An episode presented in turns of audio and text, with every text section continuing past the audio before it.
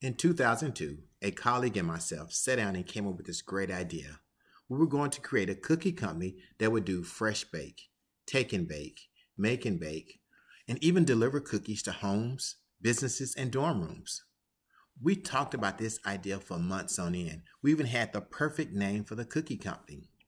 Now, here we are in 2021, and there are several cookie companies who do exactly what we discussed back in 2002. Unfortunately, none of these companies belong to us. You see, we failed to turn this great idea, this incredible dream, into a reality by making a plan, creating goals and milestones, and even using a vision board to envision what this would look like once our dream became a reality. Without a plan, even the most brilliant business can get lost.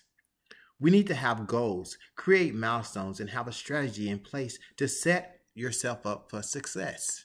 This is the great Yogi Berra quote. Think about it. 2021, there are several companies who are doing now what we discussed back in 2002. We forgot to plan. We forgot to set goals. So our dream became just that a dream. And what happens to dreams? They fade.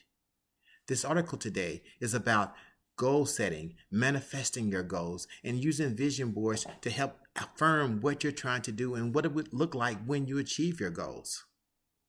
Don't be like us in 2002. Allow your dreams to become a reality.